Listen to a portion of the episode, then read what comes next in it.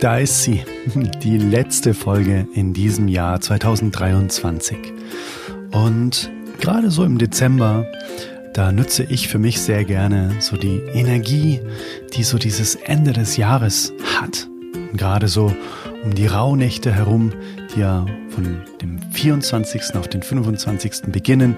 Es gibt zumindest mal mehrere äh, Philosophien, wann denn die Rauhnächte genau beginnen. Das ist auf jeden Fall ein Zeitraum, wo sich Tore öffnen, die energetisch sehr hochschwingend sind und das merke ich auch für mich. Und es gibt auch die Sperrnächte. Vielleicht kennst du die auch. Die beginnen am 8. Dezember. Und in diesen Sperrnächten, da beschäftigt man sich mit dem vergangenen Jahr, also quasi jetzt mit 2023. Am 8. beginnt man mit dem Januar, am 9. mit dem Februar, quasi genau andersrum wie mit den Rauhnächten. Da beginnt man ja am 25. in der Nacht mit dem Januar des kommenden Jahres. Und was ich für mich in dieser Reflexionsphase so gelernt habe, was dieses Jahr alles so passiert ist, da habe ich mir mal die drei kraftvollsten Learnings, die ich in diesem Jahr gemacht habe, herausgenommen und möchte sie einfach in dieser Folge mit dir teilen. Und in dieser Folge gibt es am Ende auch noch eine absolute Weltpremiere, nämlich einen nagelneuen Song, zumindest einen kleinen Ausschnitt davon, den ich jetzt einfach live für dich dann spiele statt dem Outro, um dir einfach ein wundervolles Neujahr zu wünschen und ein wundervolles Silvester. Dementsprechend Lass uns keine Zeit verlieren, sondern direkt reinspringen in die Folge über meine drei größten Learnings aus 2023 in der Hoffnung, dass sich diese Learnings auch für dich rentieren und vielleicht für dich auch eine Inspiration sein dürfen. Also, let's go Intro. Hey Mother Nature, you're so wonderful. You're full of wonders overall. You are the only. Hallo, so schön, dass du da bist. Mein Name ist Adrian und ich heiße dich herzlich willkommen in der letzten Folge des Jahres 2023. Ja, in diesem Jahr ist sehr, sehr viel passiert, auch hier im Podcast. Es sind ganz viele neue Folgen hinzugekommen und der Podcast ist dieses Jahr zwei Jahre alt geworden. Und ich bin so dankbar, dass auch du hier Teil dieses Podcast Tribes bist und deine Zeit auch immer wieder mit mir verbringst. Das ist so wunderschön. Zumindest auf jeden Fall jetzt, wenn du das hörst. Und ja, ich habe dir im Intro schon mal gesagt, mir ist es ganz wichtig, auch immer mal wieder zu reflektieren, was ist denn dieses Jahr alles so passiert? Und ich habe das Gefühl, dass dieses Jahr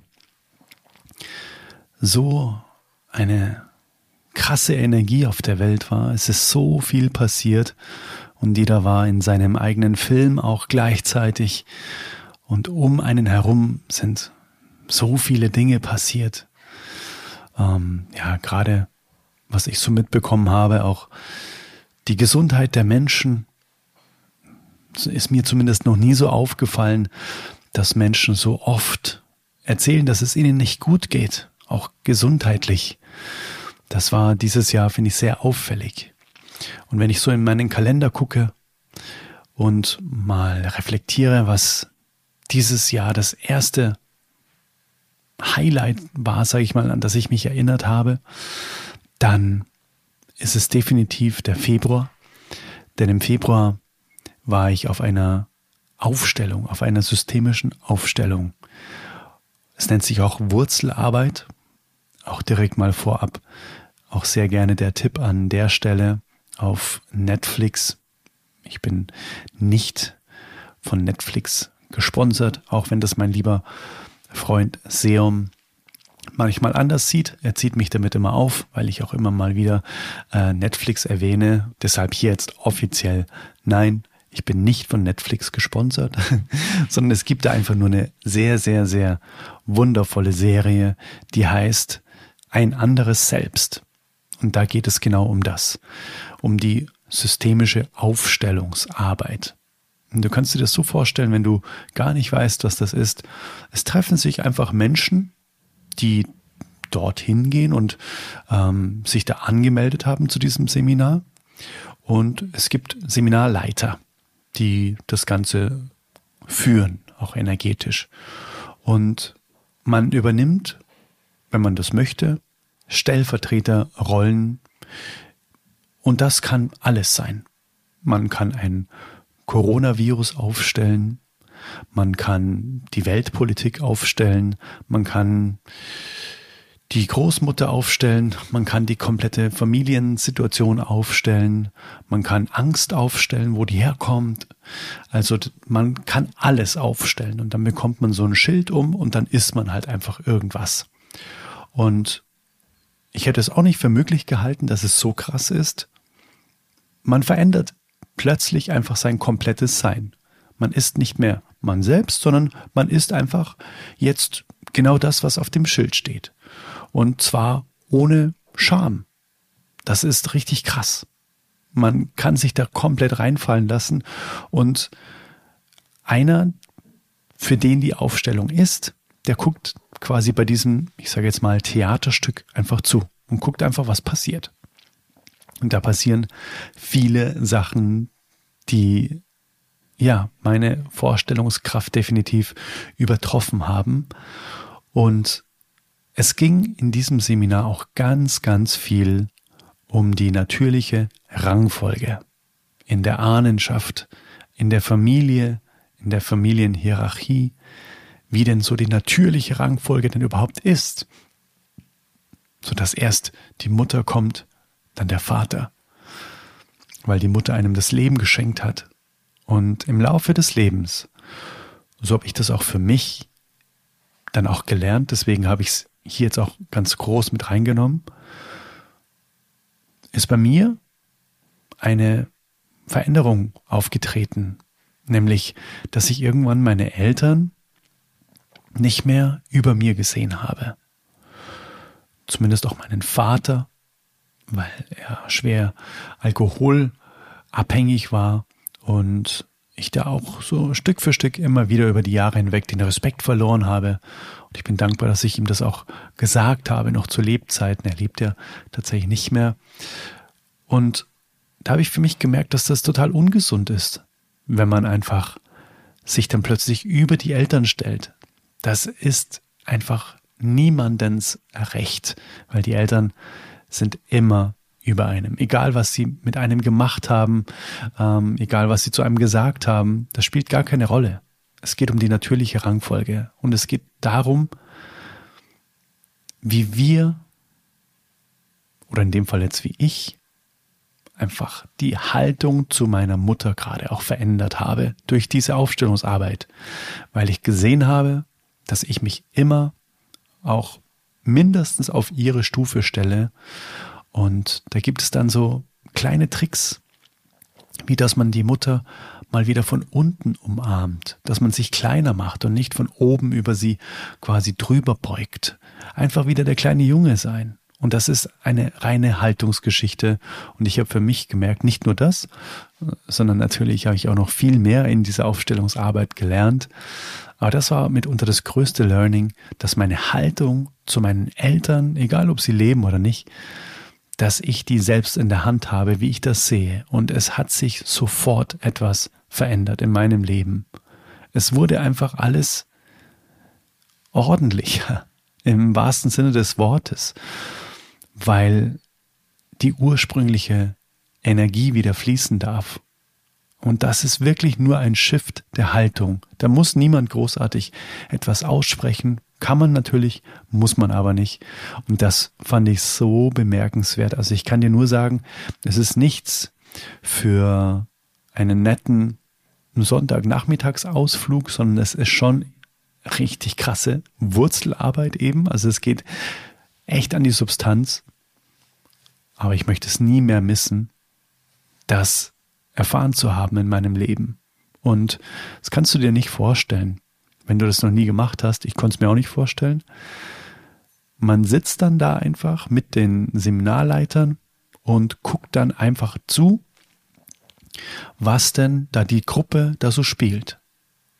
Also jeder hat dann ein Schild umbekommen, man hat so grob erklärt, um was es geht. Man musste auch vorher äh, auch einen Fragebogen ausfüllen, was denn gerade so im Leben abgeht, was denn vielleicht Ängste, Sorgen, Herausforderungen sind und so weiter. Und die Gruppe weiß von gar nichts. Und plötzlich erkennst du einfach deine Familie wieder. Das war wirklich krass. Also ich kann es dir nur empfehlen, falls du das Gefühl hast, dass in deinem Leben nicht alles fließt, dass du immer wieder gegen die gleichen Mauern läufst vielleicht und aus gewissen ja, Kreisläufen nicht rauskommst, das ist definitiv mal ein überlegenswerter Ansatz, einfach auf eine systemische Aufstellung zu gehen. Die muss natürlich auch sehr, sehr gut geleitet sein. Falls du da Näheres wissen möchtest, melde dich sehr, sehr gerne. Da kann ich dir einen sehr, sehr guten Kontakt geben. Dann das Zweite, was ich für mich gelernt habe, ist, Meditation ist King. Ich habe ja im Oktober letzten Jahres die transzendentale Meditation gelernt und habe die sehr regelmäßig jetzt über das Jahr 2023 auch praktiziert und durchgezogen. Und ich habe für mich gemerkt, das ist so ein krasser Gamechanger in meinem Leben. Ich weiß natürlich nicht, wie ich das Leben leben würde, oder vielmehr doch, ich weiß es natürlich schon, weil ich natürlich auch vor der transzendentalen Meditation schon gelebt habe, aber ich weiß jetzt nicht genau, wie krass der Unterschied dann wirklich ist, weil ich kann nur jetzt den Lebenszustand mit beurteilen und ich kann nur sagen, das Leben fühlt sich um so viel liebevoller, freudvoller, kraftvoller an, seitdem ich das mache und vor allem friedvoller. Ich merke so oft in Meditationen, das sage ich auch ganz oft zu meiner Gefährtin Alina, jetzt kommt TM wieder ins Spiel. Also TM heißt transzendentale Meditation.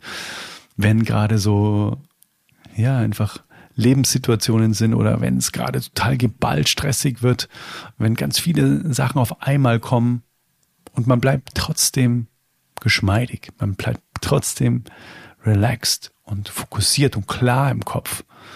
Und da gucken wir uns dann immer an und sagen, ja, da ist er, der Benefit von dem, dass man sich zweimal 20 Minuten am Tag einfach hinsetzt und ja, für den inneren Frieden etwas auch tut, um dann genau in solchen Situationen dann den Benefit davon zu haben. Und ich kann dir auch das, falls du dich gar nicht mit Meditation beschäftigst, kann ich dir das nur von ganzem Herzen empfehlen, einfach damit anzufangen. Wenn du möchtest, dann helfe ich dir dabei mit meinem neuen Album Mindful Meditation Volume 1. Das kommt am 30., also morgen, wenn du es ähm, am Tag der Veröffentlichung jetzt hier hörst, am 29., dann am 30., einen Tag später, Überall, wo es Musik gibt, gibt es jetzt auch mein Meditationsalbum Mindful Meditation Volume 1 mit zehn Meditationen. Und wenn du den Download in meinem Shop dir holen möchtest, dann sind es 13 Meditationen. Und wenn du die transzendentale Meditation lernen möchtest, auch da kann ich dir immer wieder blind den Kontakt von oder zu Uta Altmüller empfehlen. Sie ist einfach ja, die beste Meditationslehrerin, die man sich nur vorstellen kann. Und ähm, ich liebe ihre Arbeit, ich liebe ihre Art und Weise. Das ist definitiv etwas, was immer in meinem Leben bleiben wird. Und das kann ich einfach auch guten Gewissens einfach sagen. Ja, sag niemals nie heißt, aber da weiß ich, es gibt keinen Grund, das wieder aufzuhören, weil es so eine wunderschöne Routine ist, am Morgen sich hinzusetzen und erstmal den Geist klar zu machen. Ich liebe es so sehr und ich bin dankbar, dass ich das gelernt habe in meinem Leben. Genauso wie ich die Erfahrung gemacht habe mit der Wurzelarbeit, bin ich auch dafür sehr, sehr dankbar. Und das Dritte, was ich gelernt habe, da muss ich ein bisschen weiter ausholen.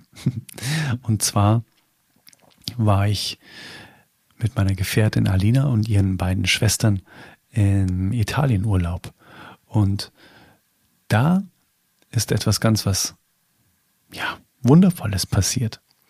Und zwar ist ein kleiner Vogel, Piccolino, aus dem Nest gefallen. Und den haben wir gefunden und haben den aufgepäppelt. Und dieses kleine Ding hat einfach vier erwachsene Menschen so tief berührt. Und ich möchte dich ganz kurz mitnehmen, mal, wie das so war.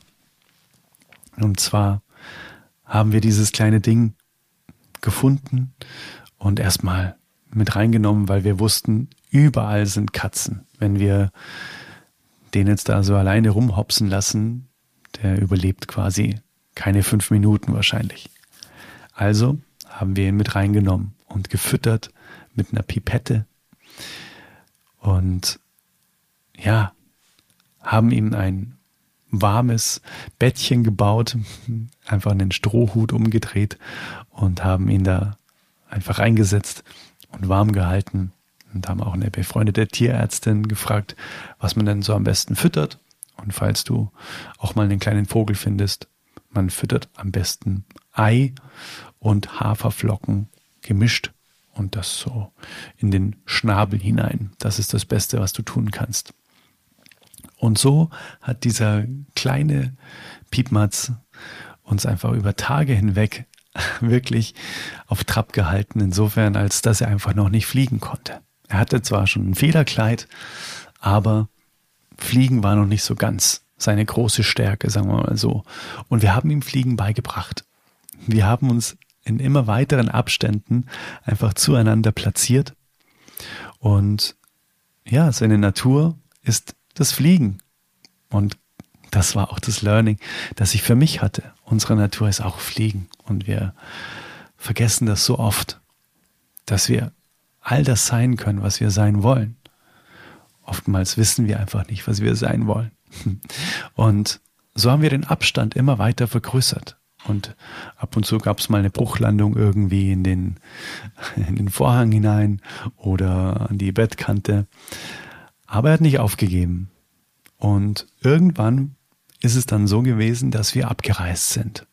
Und er immer noch gut gelaunt bei uns quasi ja, gewohnt hat. Und dann gab es einen magischen Moment, wo er am Küchenfenster saß, auf so einem Brett und nach draußen geguckt hat und hat sich die Sonne auf den äh, Kopf scheinen lassen und hat wirklich 20 Minuten einfach aus diesem Fenster geguckt. So nach dem Motto, da möchte ich auch fliegen. Da draußen, das ist mein Territorium. Da möchte ich fliegen. Und naja, unter uns gesagt, so ein guter Flieger war er jetzt noch nicht, ehrlich gesagt. Weil da waren schon noch viele Unwägbarkeiten. äh, manchmal ging das Flattern, manchmal nicht und manchmal ist man einfach nur wie ein Stein runtergefallen. Und wir haben uns gedacht, naja, wenn dann jetzt, wenn dann ist jetzt die Zeit gekommen, es ist schönes Wetter, wir müssen jetzt einfach die Tür aufmachen, das hilft nichts. Wir dürfen vertrauen, dass er der Natur folgt und weiß, was zu tun ist. Und genau das hat er gemacht. Und deshalb stecken in dieser Begegnung mit Piccolino so viele, so, so viele Learnings für mich. Einmal dieses Vertrauen, der macht das schon. Man kann helfen, aber irgendwann ist der Punkt gekommen, wo man sagt, okay, jetzt muss er selbst dran. Genauso ist es ja auch unter Menschen. Man kann nur bis zu einem gewissen Punkt helfen. Und dann gibt es die Eigenverantwortung, die man auch gerne dem anderen immer wieder schön geben darf. Und vor allem deshalb, damit er hochfliegen kann. Weil wenn man immer für den anderen flattert, lernt der andere gar nichts. Und dementsprechend haben wir es dann so gemacht, dass wir ihn erstmal auf eine Palme gesetzt haben und dort hat er dann immer weitere Flugübungen gemacht. Und um das Ganze mal ein bisschen abzukürzen, Irgendwann ist er auf so einen Stahlbogen hochgeklettert, hochgeflogen. Und dann hat er einen Satz gemacht und ist einfach 20 Meter in Nachbarsbaum geflogen. Und dann hat er noch zwei Stunden lang weiter gepfiffen und Lieder gesungen für uns. Und da habe ich gemerkt, wenn man einem Lebewesen vertraut, dass er in seine Kraft kommt, dann geht's auch, dass man plötzlich einen Riesensprung macht. Heißt von, ich komme nicht mal vom Bett bis zum Vorhang und plötzlich, einen Tag später, fliegt er durch die Lüfte, als ob er nie was anderes gemacht hätte. Und genau so ist es auch bei uns. Wir dürfen lernen, in unsere natürliche Fliegekraft zu kommen, um genau in diese Leichtigkeit auch in Nachbarsbaum zu fliegen, metaphorisch. Und dafür brauchen wir Vertrauen in uns selbst und Vertrauen von unserem Umfeld. Und da habe ich für mich gelernt, es ist so wichtig, dass Piccolino das richtige Umfeld hatte. Katzen wären sicherlich nicht das richtige Umfeld gewesen. Und das Umfeld hat ihn bestärkt, zu fliegen. Und deshalb kann ich dir auch nur so sehr mit auf den Weg geben. Guck auch bei dir. Möchte dich dein Umfeld fliegen sehen? Oder nicht? Und traust du dir selbst zu, zu fliegen, wenn du die Chance hast? Und genau das war auch das. Er hat die Chance beim Schopfer gepackt und ist einfach hochgesprungen und runtergesegelt. Er hätte auch runterfallen können. Da ging es fünf Meter runter. Aber er hat es geschafft. Er ist einfach dann losgeflogen. Und das war so ein berührender Moment. Da standen wir alle mit Tränen in den Augen und haben gesagt, yes, das war mal eine richtig tolle Erfahrung. Und er hat es uns auch gedankt. Es gibt auf Instagram, wenn du möchtest, auch ein Video von Piccolino, wo ich mit ihm zusammen den Abwasch mache und er in meinen Haaren sitzt und ein Lied pfeift. Und das war für mich auch so eine unsagbar krasse Erfahrung, so ein wildes Tier so nah zu spüren und auch die Dankbarkeit zu spüren und ihn dann einfach fliegen zu lassen. Yes, die Zeit war reif. Er ist ready gewesen und hat's mit Bravour gemacht. Und diese Erfahrungen aus dem Februar und dann eben mit Piccolino, also Februar Wurzelarbeit und dann mit Piccolino, haben mich dazu bewogen, einen Song zu schreiben. Und Piccolino kommt in dem Song auch vor. Und es geht darum, dass ich gelernt habe, dass ich Liebe bin und dass ich geliebt werde. Und dass Freiheit bedeutet, selbstbestimmt zu fliegen. Hm. Und genau diesen Song möchte ich dir jetzt sehr, sehr gerne als Jahresabschluss schenken. Zumindest einen Teil davon. 2024 wird dieser wundervolle Song auch fliegen lernen, indem er in die Welt hinausgetragen wird. Und diesen wundervollen Song habe ich zusammengeschrieben mit meinem lieben Freund Nico Faust. Auch er war hier schon im Podcast und er war hier bei mir in München und dann haben wir zusammen diesen Song einfach aus dem Nichts kreiert. Wir sind auch aus dem Stand einfach losgeflogen, haben nicht gewusst, wo es hingeht. Einer hat angefangen und plötzlich war dieser Song da und haben uns immer die Bälle zugespielt und jetzt ist er fertig. Und ich freue mich so sehr, ihn dir jetzt vorstellen zu dürfen. Und im Chorus kommt es auch vor. I am free like a bird in Italy. und damit ist Piccolino gemeint. Und in der Strophe ist meine Mama gemeint. She can soothe me with her smile. Heißt, sie kann mich mit ihrem Lachen beruhigen. She can soothe me with her hand. Sie kann mich mit ihren Händen beruhigen, wie es niemand anderes kann. Und da habe ich mich dran erinnert, an die bedingungslose Liebe meiner Mama und dass das immer auch so bleiben wird, dass sie meine Mutter, die starke Mama bleiben wird, die immer über mir stehen wird als die Königin, die mir das Leben geschenkt hat. Und genau dafür ist der Song da. Zu Ehren meiner Mama, zu Ehren Piccolino.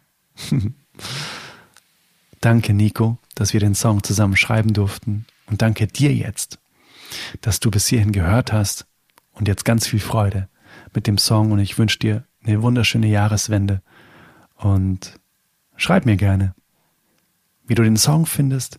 Schreib mir auch gerne, was dich hier in der Folge inspirieren durfte. Und dann hören wir uns in 2024 wieder. Ich freue mich sehr drauf. Auf alles, was kommt. Es kommt viel. Und wir dürfen mit Sicherheit alle gemeinsam wieder wachsen. In 2024. Denn dafür sind wir alle hier. Um zu fliegen und zu wachsen. In diesem Sinne, let it flow, let it grow. Alles Liebe zu dir.